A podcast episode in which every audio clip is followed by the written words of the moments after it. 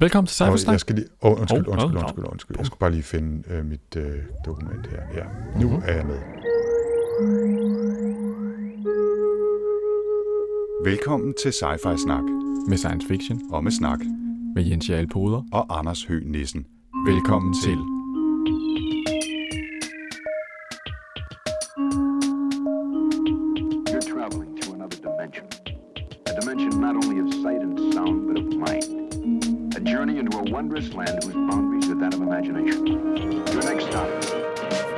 Sci-Fi Snak. Velkommen til Sci-Fi Snak, Anders. Velkommen til, Jens, og velkommen til alle jer derude, og undskyld, at det lige har taget et par uger ekstra denne gang. Vi ved, at der er nogle af jer, som på Twitter har været meget skuffet hver eneste dag nærmest over, at den her episode ikke er udkommet, og det beklager vi. Det har været omstændigheder uden for vores kontrol, men nu er vi her, mm-hmm. lige inde i jeres hoveder. Simpelthen. Ja. Og øh, det er episode 52, og vi skal snakke om Sea of Rust. Men først så skal vi lige lave lidt, øh, lidt follow-up på, hvad der er sket siden sidst. Jeg kan se, at du har læst mere sci-fi, end du har gjort længe. Ja, altså jeg øh, tænkte, nu er det snart sommerferie, og hvad skal man lave i sommerferien? Der skal man selvfølgelig læse en masse bøger, og så havde vi jo en snak for nylig om det der med, at rigtig, rigtig meget science fiction for tiden jo er serier, som minimum trilogier, og øh, jeg synes jo, der er så meget andet spændende derude at læse. Jeg synes, det kan være svært en gang man at få taget mig sammen til at vende tilbage og få læst øh, bog 2 og 3 i de her trilogier. Men, men jeg købte altså, øh, inspireret af, af sidst, øh, de to næste ancillary bøger af, af Anne Leckie, og øh, er nu halvvejs inde i Ancillary 2. Jeg kan ikke huske, om det er Sword eller Justice eller Mercy eller noget, men en af dem i hvert fald. Så du er simpelthen startet forfra? Nej, nej, nej, nej, nej. nej. Du er inde i træerne? Jeg, nej, jeg er midt inde i nummer to. Okay. Ja. Og det var sådan, det var. Ja. Og, øh, og så, øh, så købte jeg også, jeg tror, du har nævnt den på et tidspunkt, øh, Becky Chambers, The Long Way to a Small Angry Planet. Ja. Øh, den første i en, som også er en serie, hurra, hurra, der hedder Wayfarer øh, som jeg så kun har købt den første af indtil videre, men måske godt kunne lade mig friste af at, at købe de næste to også, for jeg synes, den var super underholdende. Den læste jeg på Malta sidste år, jeg synes, jeg var simpelthen så... Jeg, den var både rørende, og jeg synes, den var underholdende og spændende. Ja, man, blæ, man blæser bare igennem den. Ja, og det sjove ved den bog er, at det er virkelig universet og karaktererne, der gør, at det er et sted, man gerne gider at være. Mm. Jeg, jeg glæder mig til at vende tilbage til den. Jeg synes nærmest, det var lidt trist, at den sluttede. Men det slog mig sådan halvvejs igennem, at der er jo nærmest ikke nogen handling i den her bog. Eller den, den handling, der er, den er nærmest fuldstændig ligegyldig, og det er som om, den heller ikke rigtig slutter. Øh, den, at det er mere bare sådan en, man, nu laver vi lige et, et klip her, og så kommer resten af den her historie, som ikke rigtig er en historie i den næste bog. Ikke? Ja, men det er simpelthen, hvad hedder det, en, en, hvad hedder det, en undskyldning for at fortælle alle de her historier om det her fantastiske crew, der består af alle de her sære mennesker. Det er ret fantastisk. Ja, ja, det er jo sådan en øh, blanding af forskellige aliens, som øh, så, det, der er nogen, der er sådan nogle lizard people, og nogen, der har store, store snegle med seks ben, og altså, øh, det hele er meget mærkeligt, men, men også meget øh, følelsesmæssigt øh, og, og øh, vedkommende på en eller anden måde. Ikke? Altså det, det gør ikke så meget, at de alle de der sære væsener, det handler om deres relationer i virkeligheden i, i, på det her lille rumskib, som skal på en meget lang mission. Og det, jeg synes, det fungerede rigtig godt. Jeg var virkelig underholdt og følte mig i rigtig godt selskab, så... Øh, så den kan i hvert fald anbefales. Har du læst uh, resten af dem også? Der er en mere, tror jeg, så vidt jeg, jeg tror ikke, der er kommet flere. Der er en, der hedder okay. A Closed and Common Orbit, som er en meget mere, øh, meget mere sådan, uh, lille historie, eller det er i hvert fald ikke sådan et ensemble-historie. Okay. Uh, den handler meget mere uh, fra perspektivet af to karakterer. En, uh, en AI, der bliver uploadet i en robotkrop, og så uh, hende, som, uh, som hjælper AI'en til at lære at leve med ikke at være et kæmpestort skib mere, men nu er vedkommende en robotkrop. Apropos mm. Ancillary Justice. Ja, lige præcis. Ikke? Der, er nogle, der er nogle klare paralleller her. Øhm, og det er jo faktisk det, den slutter med, øh, den første bog, Long Way to a Small Angry Planet. Det er ligesom set oppet til det, som du beskriver der, så det giver jo meget god mening, at det er, er efterfølgeren. Ja, den er også rigtig god. Nå, men den, den, øh, den skal nok på listen også. En, også jo... lidt af en tårpærser, vil jeg sige. Men det er den, for, okay. altså jeg havde flere gange, hvor jeg sådan, jeg synes, det var lidt sørgeligt i, i den første der også. Ja, der er nogle, der er nogle, der er nogle fine, øh, fine situationer i den. Mm. Og så kan jeg måske, før det, du får lov til at sige noget, øh, lige nævne, at vi talte på et tidspunkt om øh, Netflix-filmen Anon med Clive Owen, som ligger ja, på Netflix, og øh, som handler om sådan en verden, hvor alle kan tilgå al information om alle andre. De kigger gennem sådan nogle augmented reality-agtige kontaktlinser, og så er der små sådan identifikationstekster og billeder og baggrundsinformation om alle mennesker. Undtagen nogen, som så ikke har den information, og hvordan kan det så bruges til alle mulige... Øh, øh, hvad hedder det, sager, krimiplots og så videre, og øh, umiddelbart så tænkte jeg, at det lød øh, spændende, den gik jeg i gang med at se, og ah, jeg, jeg blev sgu bare ikke rigtig grebet af den. Jeg, jeg må indrømme, jeg gav op efter 10-12 minutter. Det er, øh, og var egentlig lidt irriteret, fordi jeg synes, det havde, den havde et super fedt look, og jeg kan meget godt lide Clive Owen. Øh, men den, den, manglede, den manglede et eller andet, synes det jeg. er ufatteligt så placeret, man bliver blevet med science fiction, tv og film. Altså sådan, der skal ikke være meget galt ved det, før at man er sådan lidt... Altså, hvad er der, hvad er der sket siden dengang i 80'erne, hvor vi sad klinet til skærmen for at se Crash? Ja med øh, Lars Rante, der sad og flåede i hans øh, arkitektlampe. Øh, jeg skulle lige til at sige, altså, hvad, hvad var det, han flåede i? Øhm, men, men ja, altså, jeg, jeg ved ikke, jeg tror nu ikke, det er specielt science fiction, jeg tror mere, det er noget Netflix-agtigt, ikke? Altså, øh, jeg har også været igennem og set de første 10 minutter af i hvert fald 10 andre serier inden for de sidste 2-3 uger. Og, og jeg har det sådan, at der er så meget derude, at hvis det ikke er fanget inden for 10 minutter, så er der ikke nogen grund til at spille mere tid på det. Altså, det er, øh, ligesom, det er jo totalt overflodsluksus. Øh, Jamen, det er ligesom dengang, vi begyndte at høre CD'er i stedet for LP'er. Ikke? Nu sidder vi sådan og skipper igennem numrene, i stedet for sådan ligesom at fordybe os, Anders. Hmm. Ja.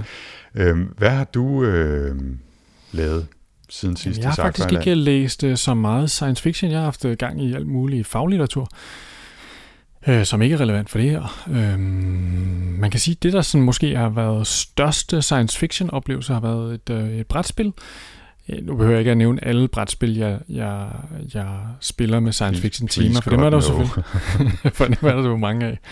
Men jeg synes nu alligevel, det er værd at nævne, at, øh, at det ypperste inden for space opera øh, brætspil, Twilight Imperium 4, som er udgivet af Fantasy Flight, som i virkeligheden er stiftet af en gut, der hedder Christian T. Peterson, som startede det, da han havde været han boede i Danmark i mange år, og så flyttede han til USA.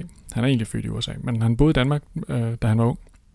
Og så flyttede han til USA og hvad hedder det, prøvede at leve af at sælge europæiske tegneserier, du ved, sådan noget Lucky Luke og sådan noget, ikke?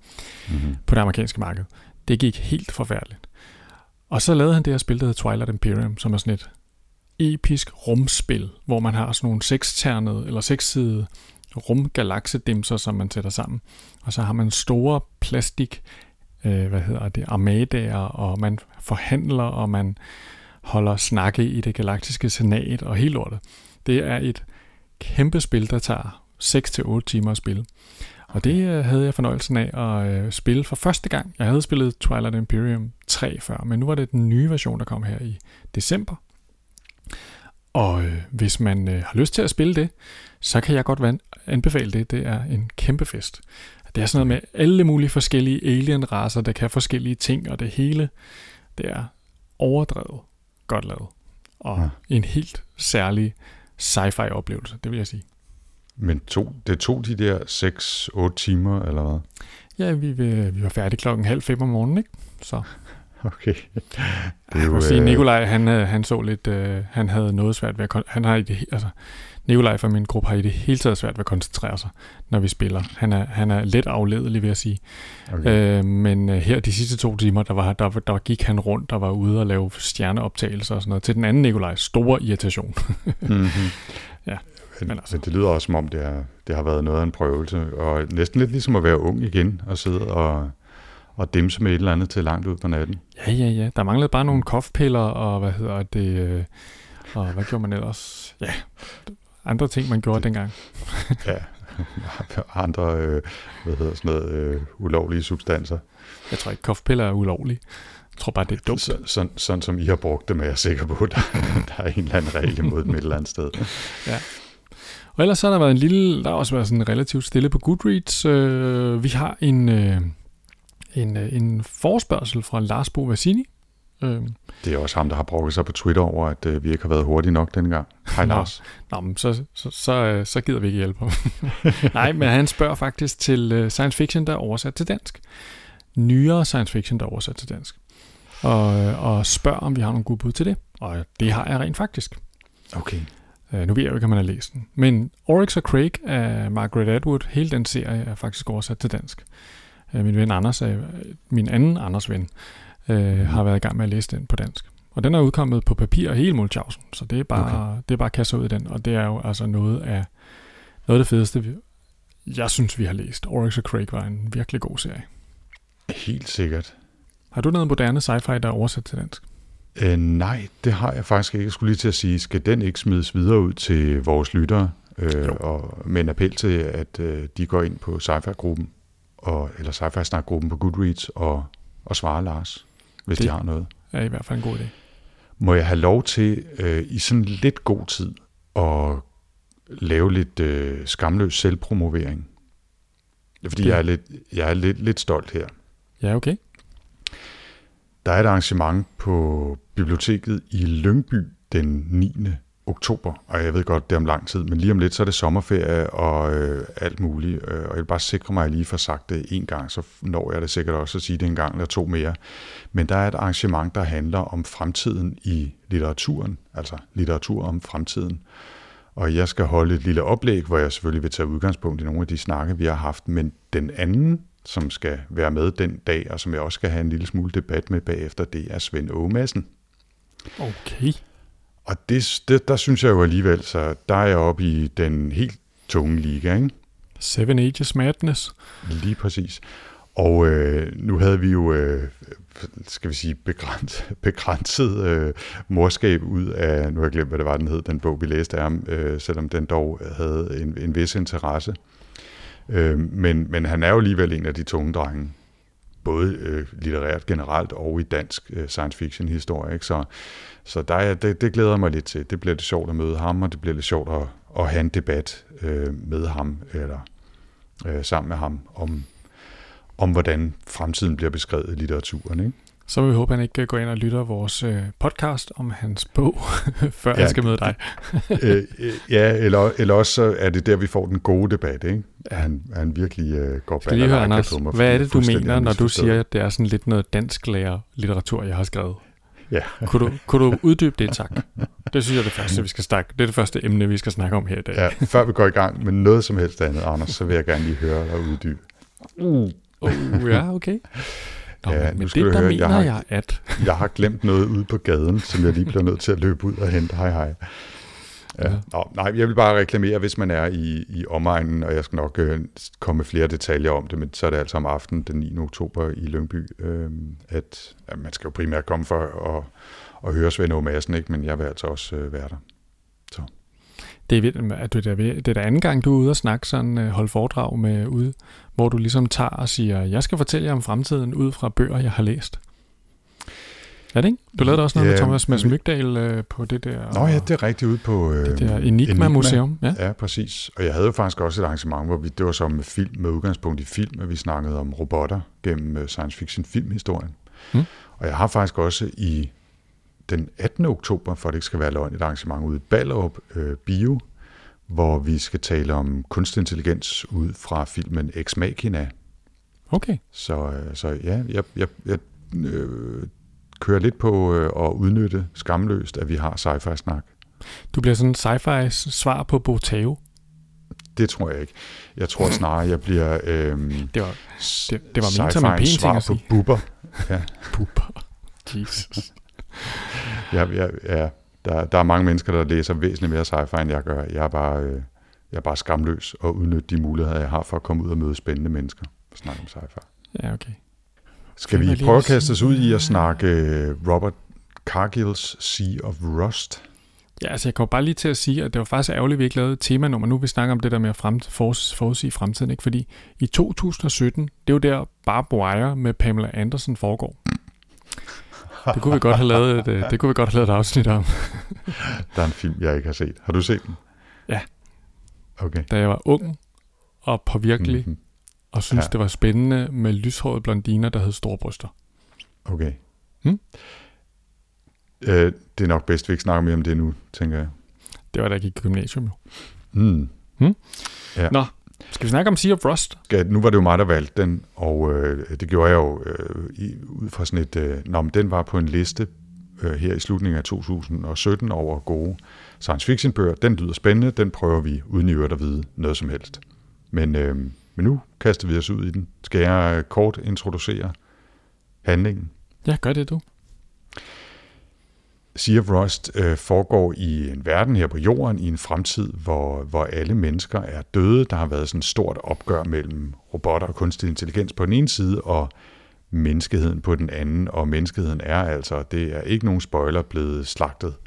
Og så er der gået 30 års tid, og vi følger en robot, der hedder Brittle, som er en øh, simulacrum model caregiver, altså en, øh, en socioassistent robot, mm. øh, med det lidt mindre mundrette modelnavn HS8795-73A, og, men altså kendt som Brittle, som, øh, som strejfer omkring i, i den her rustørken i midt-USA, som jo er fuldstændig udbumpet og afbrændt efter det der store op, opgør. Og der leder Brittle efter reservedele fra andre robotter, og så øh, øh, leder øh, han, hun, den også lidt efter svar på, øh, hvad, hvor fremtiden dog øh, skal gå hen, altså hvad, hvad fremtiden dog skal byde på.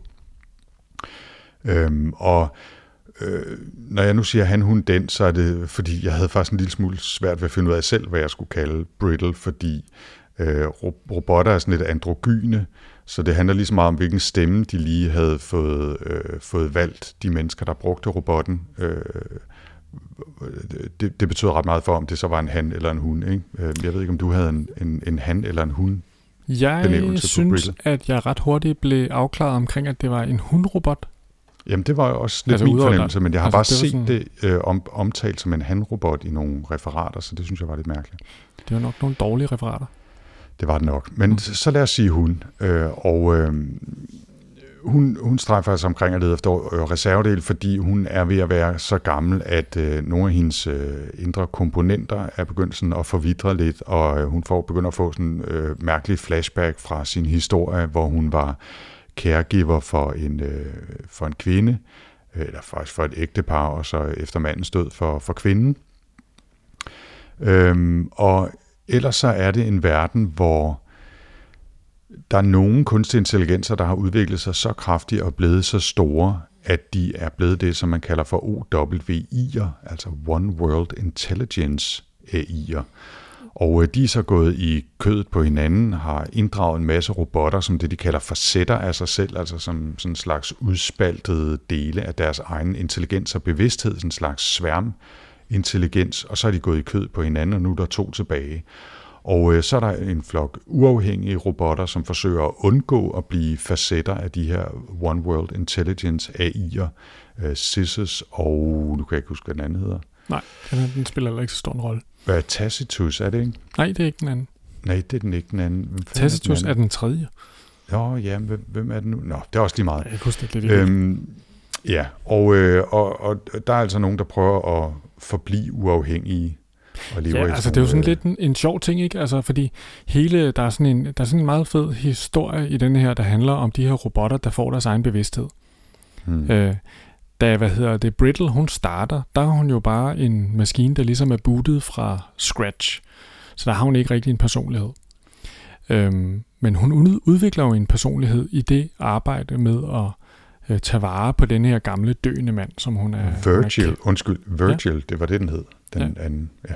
Nå, den her, døende, ja. den her døende mand, hun øh, hvad hedder det, tager vare på, øh, hun udvikler faktisk en personlighed og bliver ligesom et individ. Og det er jo det, de oplever, de der robotter. De går fra at være en maskine til at være levende individer. Og det er jo selvfølgelig det, som meget af hvad hedder det, opgøret med menneskene handler om, det er, at menneskene vil stadig gerne have dem som noget, man kan eje og bestemme fuldstændig over, ligesom i Star Wars. Øh, og i denne her verden, der finder robotterne ud af, at det har de ikke lyst til. Øhm, mm. og, men så de her ovier, det er jo ligesom sådan nogle robotborger, altså ligesom i Star Trek, den der borgen, der ligesom bare opsuger alle individer i sådan en stor hive mind. Ikke? Den vil, jo, der er sådan lidt, der er sådan lidt Skynet over det, ikke? Altså øh, med Terminator-robotter tilknyttet, som jo alle sammen i en eller anden grad bliver styret af Skynet, ikke? Ja, og der er en fantastisk øh, fascinerende baghistorie omkring de her AI'er, som jo også nogle kæmpe store øh, kunstig intelligens, øh, hvad hedder det, computer, der bor i sådan nogle skyskraber. Og der er sådan nogle historier om, hvordan at, øh, at menneskene har sat dem til at arbejde på forskellige problemstillinger og sådan noget. Så på et tidspunkt, så en af dem siger bare, Nå, men jeg kan ikke hjælpe jer mere, pøj pøj, og så holder den op med at svare på henvendelser. Mm, mm. Fordi nu skal den lige tænke lidt nærmere over tingene. Altså den der, den der, hvad hedder det, langsomme, hvad hedder det, øh, opbyggen af, at lige om lidt, der går det galt for menneskene, ikke?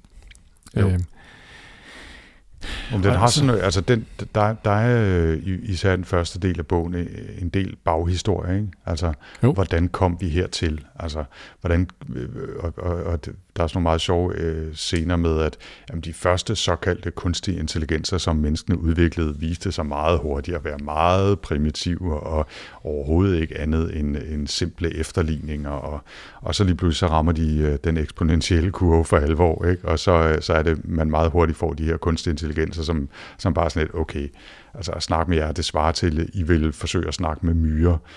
Glem det. Altså, nu, nu kører vi vores eget race, ikke? Jo altså de her robotter, det er jo, regnet den, det er jo fuldstændig regnet den ud, ikke? Øhm, det, det er sådan en, øh, det er jo sådan en evolutionshistorie i virkeligheden, det her øh, take, som, som, hvad hedder det, øh, som Robert Cargill han har, ikke? Altså, mm. det, er jo, øh, det er jo sådan en, øh, ideen her er, at menneskene var en evolutionært nået til det stadie, de kunne, og nu den bedste måde at komme videre på, det var i virkeligheden at, øh, at gå videre over i maskinform, ikke?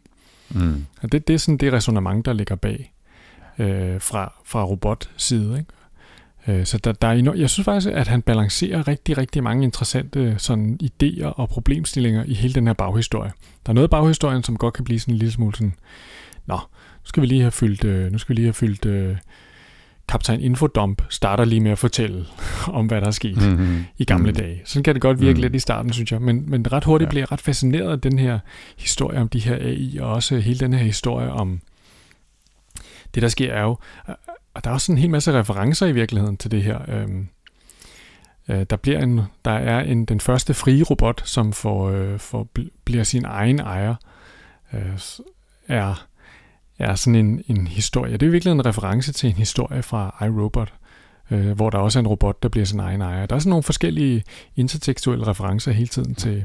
Altså der blev også brugt de her, øh, den her reference til, at de alle sammen har sådan en kill switch, som øh, reagerer på de her robotlov, som man var inspireret af. Så mm. der er sådan mm. mange sådan små ting, og små, hvad hedder det, øh, føler ud i øh, til andre øh, science fiction historier det her. Men men den her historie, øh, der hvor jeg synes, den tager en, en fed drejning, det er der, hvor at øh, denne her øh, robot, som er blevet øh, givet sin frihed, laver sin egen by, hvor andre robotter ligesom flokkes om det. Og, så, og der begynder de jo så at kæmpe for at have deres egen, øh, deres egne hvad hedder det, øh, rettigheder og deres egen værdighed og alle de der ting. Ikke? Det er sådan mm. lidt slaveoprør, eller slave, slaver, der ligesom øh, vil stå på deres egen rette. De er jo egentlig meget, øh, de er meget fredelige, de her øh, aktivister. Men så, hvad hedder det, øh, bliver der jo sat en beskidt bombe af, som sådan med sådan en EMP-stråle, hvad hedder det, slår dem alle sammen ihjel. Og denne her første frie robot kan man stadigvæk se derude i byen som sådan en statue dybt ude i The Sea of Rust. Øh, og det viser sig selvfølgelig, at der er nogle totalt rabiate, højorienterede, hvad hedder det, mennesker, der står bag den her bombe. Ja. Og så pludselig, så får alle robotterne en wifi-update, der gør, øh, pludselig er der, sidder de, kan man, kan man se, øh, så bliver der fortalt en historie om, hvordan der lige pludselig dukkede seks robotter op, og så bare fuldstændig smadrede den der enklave, de boede ude i sådan noget, i sådan en lille, du ved, sådan en sådan survival, compound. survivalist ja. compound, hvor de havde våbentårne, og ja, jeg forestiller mig også, der har garanteret været nogle sydstatsflag og nogle ting, ikke? og, øh, og sådan hele den der, den der scene der, den der, hvor at menneskene første gang tænker, åh, oh, oh. Ja, ja. Shit. nu, nu holder de tre robotlove ikke det, længere. Det viser sig, at øh, vores, øh, vores øh, trumfkort, det er, øh, det er vi kommet til at tabe på gulvet.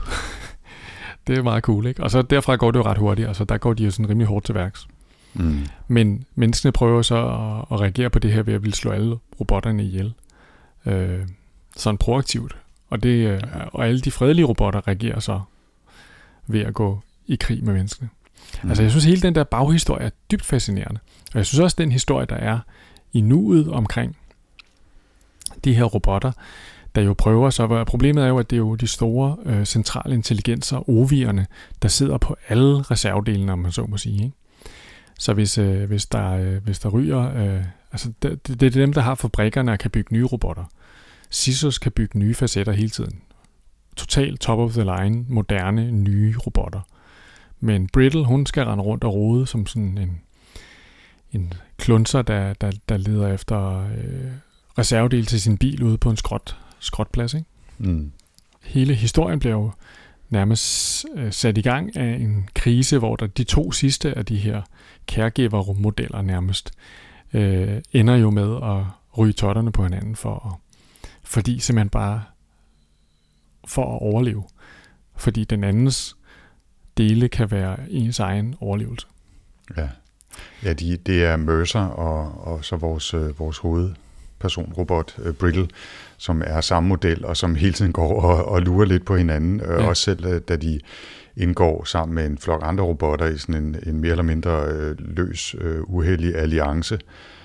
Øh, for at hjælpe hinanden, så går de sådan hele tiden og vogter på hinanden, øh, om, om nu øh, den ene ser ud til at, at være parat til at falde om, så, så den kan blive strippet for, for reservedele. Ikke?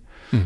Øhm, og så, ja, og så, så opnår de jo en eller anden form for forhold til hinanden, ikke? og alliancen bliver måske lidt, lidt, lidt styrket, ikke? Øh, men, men der, i starten, der er det meget sådan, øh, der, der er de virkelig totterne på hinanden, ikke? og mm. er helt parat til at, og, øh, og hvad hedder sådan noget, de vil jo ikke skyde hinanden i stumper og stykker, for de skal jo bruge reservedelen, ikke? men altså få paralyseret den anden i hvert fald, så de kan få fat i de ramklodser og hvad ved jeg, der skal bruges.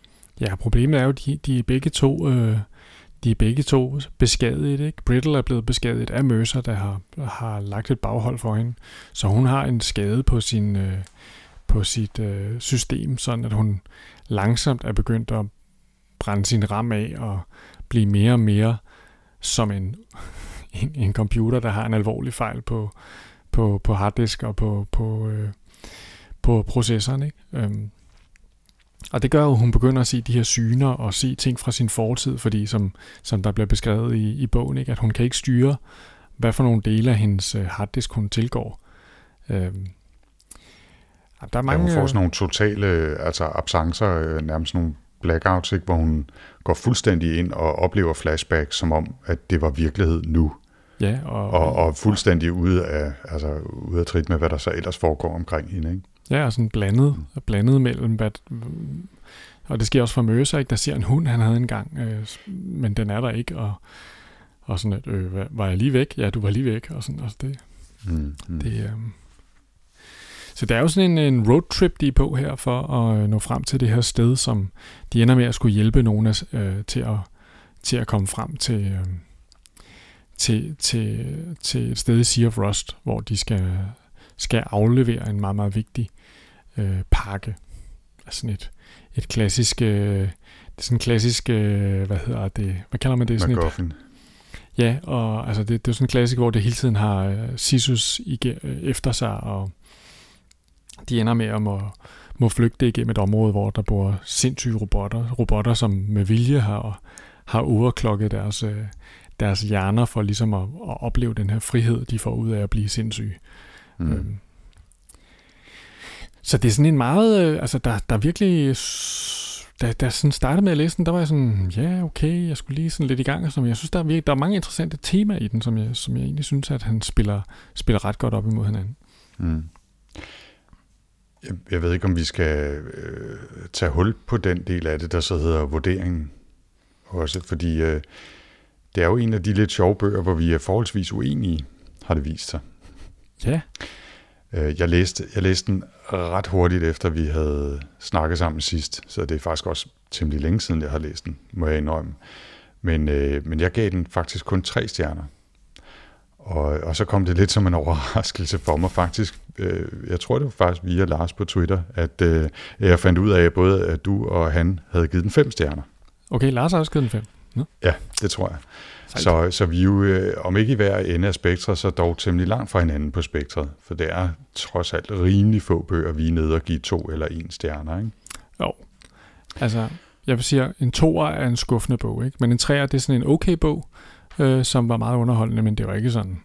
Ja, det var ikke en... Det, og det er måske også sådan, jeg har det med denne her, ikke? Altså, jeg, jeg synes... Øh, jeg synes, der er nogle okay tanker i det, og, og hele det der baghistorie er, er sådan set interessant nok, men grund til, at den ikke fik mere, eller der er nogle par, nogle, et par grunde til, at den ikke fik mere fra mig, og, og en af dem er, at jeg synes, det føles, for mig føles det lidt som om, han bare stjal lidt for meget og, og plottede det sammen, sådan lidt uden at det rigtig føles som om, det sad godt sammen mm. i bogen for mig. Og, øh, og så var jeg også bare og det er måske bare øh, dårlig forventningsafstemning, men altså, da, da jeg så den hed Sea of Rust, og, og det var sådan a lone robot, øh, et eller andet, øh, prøver at, at kæmpe for sin overlevelse, og drønner rundt og samler skråt sammen, så havde jeg jo, det var meget svært at undgå, jeg havde jo sådan lidt Wall-E-agtigt inde i hovedet, ikke? Mm. Og jeg blev meget hurtigt meget træt af det der action-element, der var i det. Altså, jeg vil rigtig, rigtig gerne have hørt eller læst den her historie, uden alt det der for mig fuldstændig fucking ligegyldige actionballade med, at de skal jages og slås med de her ovier og snipe på hinanden og skyde og eksplosioner og bomber på flyvende robotter og alt muligt andet. Altså, jeg var så træt af det.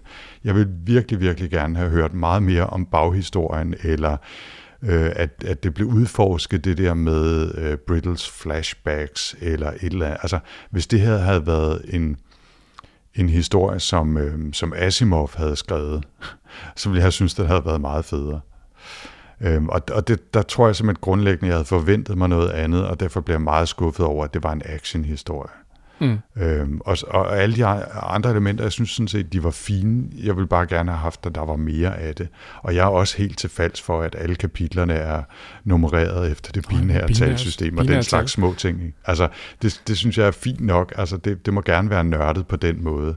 Men, øh, men altså, som sagt, så, øh, så synes jeg lidt, at han forspiller en god idé ved, at det absolut skal være sådan noget, der føles lidt som sådan en mærkelig blanding af uh, Waterworld og, og Terminator mere end det var uh, iRobot. Men det var, ja, så det var, det var derfor, men altså, det var ikke fordi, jeg synes, det er en, en dårlig, dårlig bog. Den var bare, den fik måske en stjerne mindre, end den kunne have fået, hvis ikke lige jeg havde forestillet mig noget andet, så måske er det øh, mere en, en 3,5 stjerne end en 3 stjerne, ikke? Men, mm. Mm. Men altså, det er måske lidt, altså, jeg, jeg gav den en femmer, fordi jeg synes virkelig, virkelig, da jeg var færdig med den, der, der, der tænkte jeg, fuck, det var en fed bog. Og jeg synes, den laver nogle, altså jeg bliver, jeg fik faret benene væk under mig et par gange. Øh, nogle af de twists, som, der er, der er nogle spoilere, man kunne nævne, men det, altså det, det vil, altså der er nogle, der er nogle twists, der foregår undervejs i, i bogen, som jeg, mm. jeg ikke tænker, vi behøver at komme nærmere ind på. Men, Ej, det men synes når, jeg ikke, vi skal. Når, vi, når de sker, så tænker jeg, okay, der, der, hvad hedder det, der, der skiftede perspektivet på hele den historie lige pludselig igen. Mm. Mm. og det, øh, det synes jeg var fedt. Altså det, det synes jeg fungerede rigtig, rigtig godt. Og jeg, jeg, funger, jeg synes, det var, øh, jeg synes, det var interessant det her med de her robotter, der havde de her, øh, de har jo alle sammen sådan en eller anden form for posttraumatisk stress-syndrom over alle de oplevelser, de havde igennem. Ikke? Øh, jo. Øh, Brittle er jo en dræbermaskine. Altså, hun er virkelig, altså, hun er totalt overpowered i forhold til alle, hun kommer op imod. Ikke? Hun er virkelig, virkelig mm. Mm. farlig. Øhm, og det viser sig også, at hun har en fortid, som jo er, øhm, er helt vildt voldsom. Øhm. Ja, det bliver, det bliver afsløret rimelig hurtigt, at øh, altså, hun har været sådan en, der rendte omkring med en flammekaster og bare øh, altså, udryddet mennesker til højre og venstre, ikke? Jo. Øhm, og var ovenikøbet forbi at se øh, det efterladte liv fra det absolut sidste menneske i verden, ja. der, der har ligget på sådan et lille parat øh, i, i halvforkullet tilstand, øh, hvor en hel masse robotter er gået forbi for at se menneskehedens sidste stand, ikke? Jo. Men samtidig kan man sige, at hun er jo, altså det, hun er jo sådan en sjov blanding mellem samtidig at have de her meget nære følelser for de her mennesker, som hun i virkeligheden skulle passe på. Ikke? Mm. Jeg synes, der er også der er nogle ret fine idéer i det her med, at de ligesom på en eller anden måde alle sammen er bygget til at lave noget. Der er denne her øh, sexrobot, øh, som hedder 9S, tror jeg. Nej, 9. Mm, 9S er fra et computerspil.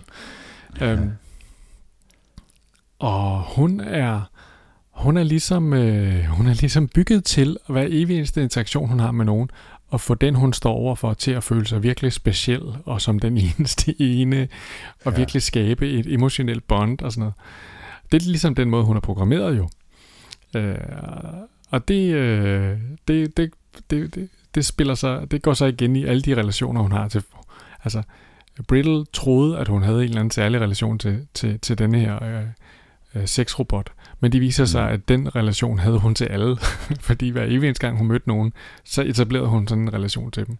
Ja, ja. Der er mange sådan nogle fine... Øh, synes jeg, der, der, jeg, jeg, jeg, tror, det, jeg tror, det var det, der var hedder, det gjorde, at den ligesom blev skubbet op fra at være en banal actionhistorie. Hvilket jeg er enig Altså, det her, det er en historie. Det er lidt som at se Mad Max eller Fury Road eller sådan noget den stil. Det, det er en ordentlig gang action, ikke? Øh, med, med fjenden i hælene, og det gælder bare om at komme derud af, og, og, og øh, vi håber på, at vi når. Altså, vi taber lidt undervejs, der dør nogen undervejs, og vi må efterlade nogen, og altså, det, det er sådan en historie. Mm. Øh, det, men men der, der er bare, jeg synes, at han formår ligesom at bringe de her idéer ind i fortællingen, som, som og knytte dem sammen på en måde, som jeg tænker, det var fandme alligevel godt tænkt, det der. Ja. Jeg, jeg, altså, den, den sidste, de sidste scener med, med, øh, med, da det går op for Brittle, hvad det her, de har gået og lavet overhovedet går ud på, ikke? Det, er jo, det er jo super, super interessant, mm. synes jeg. Jeg synes også, det er interessant, den her take, han har på, hvordan robotters personligheder opstår i sådan nogle særlige øh, svære situationer. Altså, det var, det var sjovt, du lige nævnte referencen til Wally, fordi øh, Wally har jo i efter Wally dør, agtigt i i filmen, der er han jo, der rebooter han jo uden sin personlighed i et øjeblik, ikke? Mm. Øh, den der personlighed, som Wally har, er, er noget, som han har udviklet af at være alene der på den der planet. Øh, eller på jorden. Mm. Og på samme måde her, ikke? Altså, den personlighed, som Brittle og de her robotter har udviklet, det, det er sket, det, det, er, det er, de er opstået i de her altså, horrible oplevelser, de har haft. Øh. Mm. Det er jo et meget sjovt. Nu talte vi lige uh, A Long Way to a Small Angry Planet af Becky Chambers, ikke du hedder i starten af, ja. af podcasten, og der er jo faktisk også et, et eksempel med en, uh, en AI, som bliver rebootet og genopstår i sin oprindelige konfiguration, altså uden al den personlighed, hun har udviklet som ja. en skibs-AI øh, over, over mange år. Og, øh, og, og det er sådan lidt den samme tanke, man, man finder her i nogle situationer, ikke? Ja. som er lidt interessant.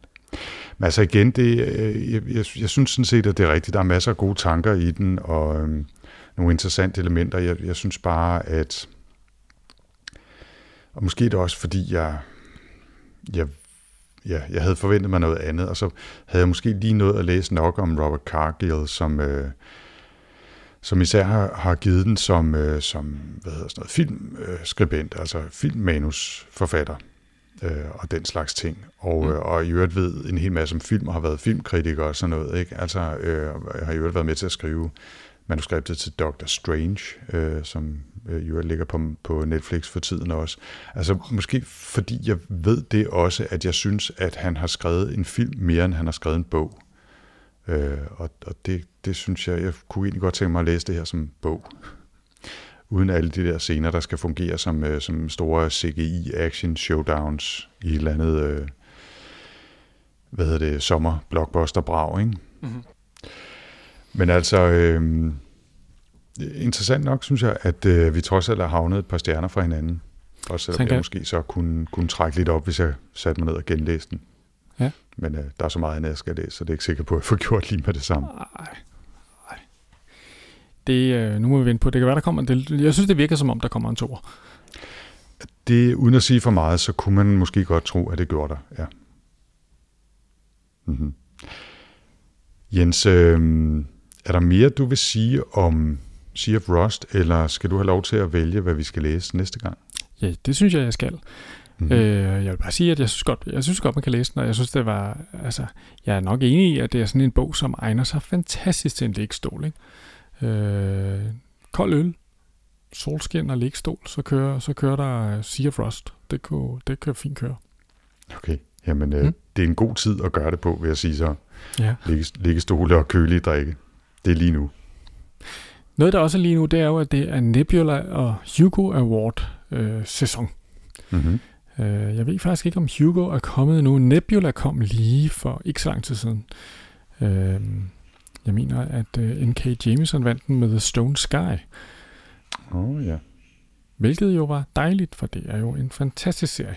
Ja, det er øh, øh, Udover... Øh, jeg, jeg har kigget lidt... Øh, jeg har...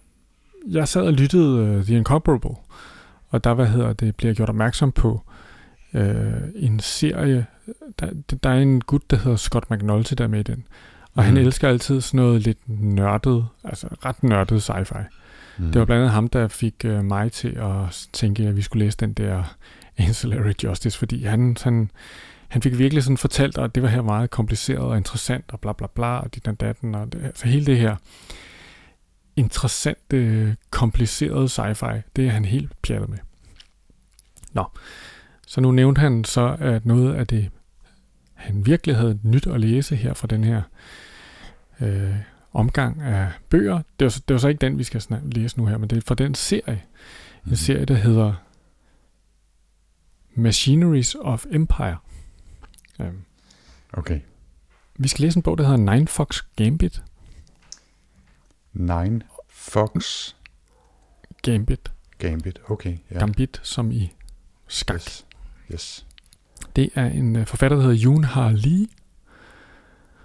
Og det er sådan noget weird rumopera, som, ja, som er sådan lidt i samme klasse som Ancillary-serien. Altså, vi skal, øh, for, for, for at læse den her, der skal vi endnu en gang prøve at forstå en relativt kompliceret, hvad hedder det, øh, verden, som ikke er sådan en straightforward øh, sci-fi verden. Den har alle mulige mærkelige ting og sager, og jeg har læst det første kapitel, og der bliver altså rimelig smidt omkring sig med begreber, som man ligesom bare selv lige må gribe, og så selv finde ud af, hvad man vil gøre med. Og det er okay, sådan en bog, ja, kan, det, sådan en bog kan jeg jo godt lide. jeg vil sige, eftersom jeg lige er i gang med de næste to af Ancillary-serien, og øh, vi havde Culture-serie for nylig, og sådan, så, så, så okay. øh, det bliver interessant.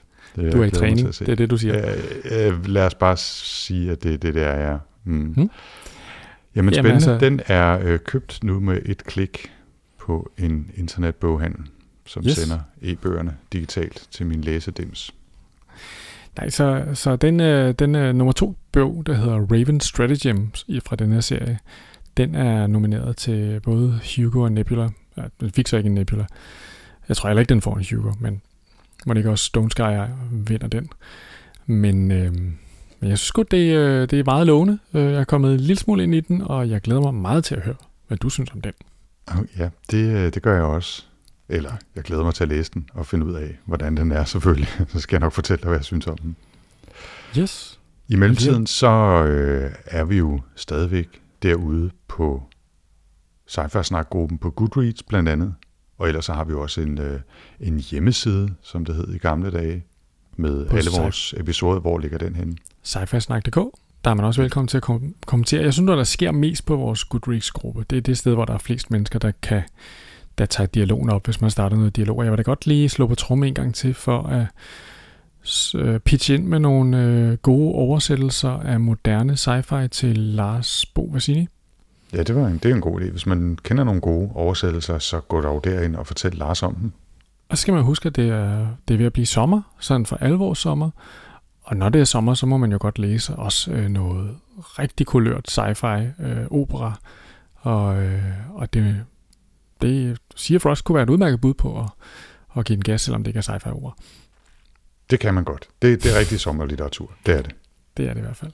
Yes. Og ellers den der Long Way to a Small Angry Planet, som, øh, som Anders nævner, det, kunne, det, det er også en rigtig god til sommeren, vil jeg sige. Ja, den, den ville jeg nok have givet 4,5, hvis, øh, hvis det havde været en officiel sci-fi snakbog. Så, øh, det kan være, at vi kan læse øh, fortsættelsen. Så jeg ved ikke, kan man snakke om en tor? Det kan man måske godt. Det kan man godt. Det er vores podcast. Vi kan gøre, hvad vi vil. Det er nemlig rigtigt. Ingen kan mm-hmm. komme her og fortælle os noget som helst. Selvom jeg alligevel synes, det sker ofte. Sådan kan det gå. Ja. Kan du have en dejlig sommer, Anders? I lige måde, Jens. Vi snakkes ved på den anden side. Det gør vi du. Hej. Hej.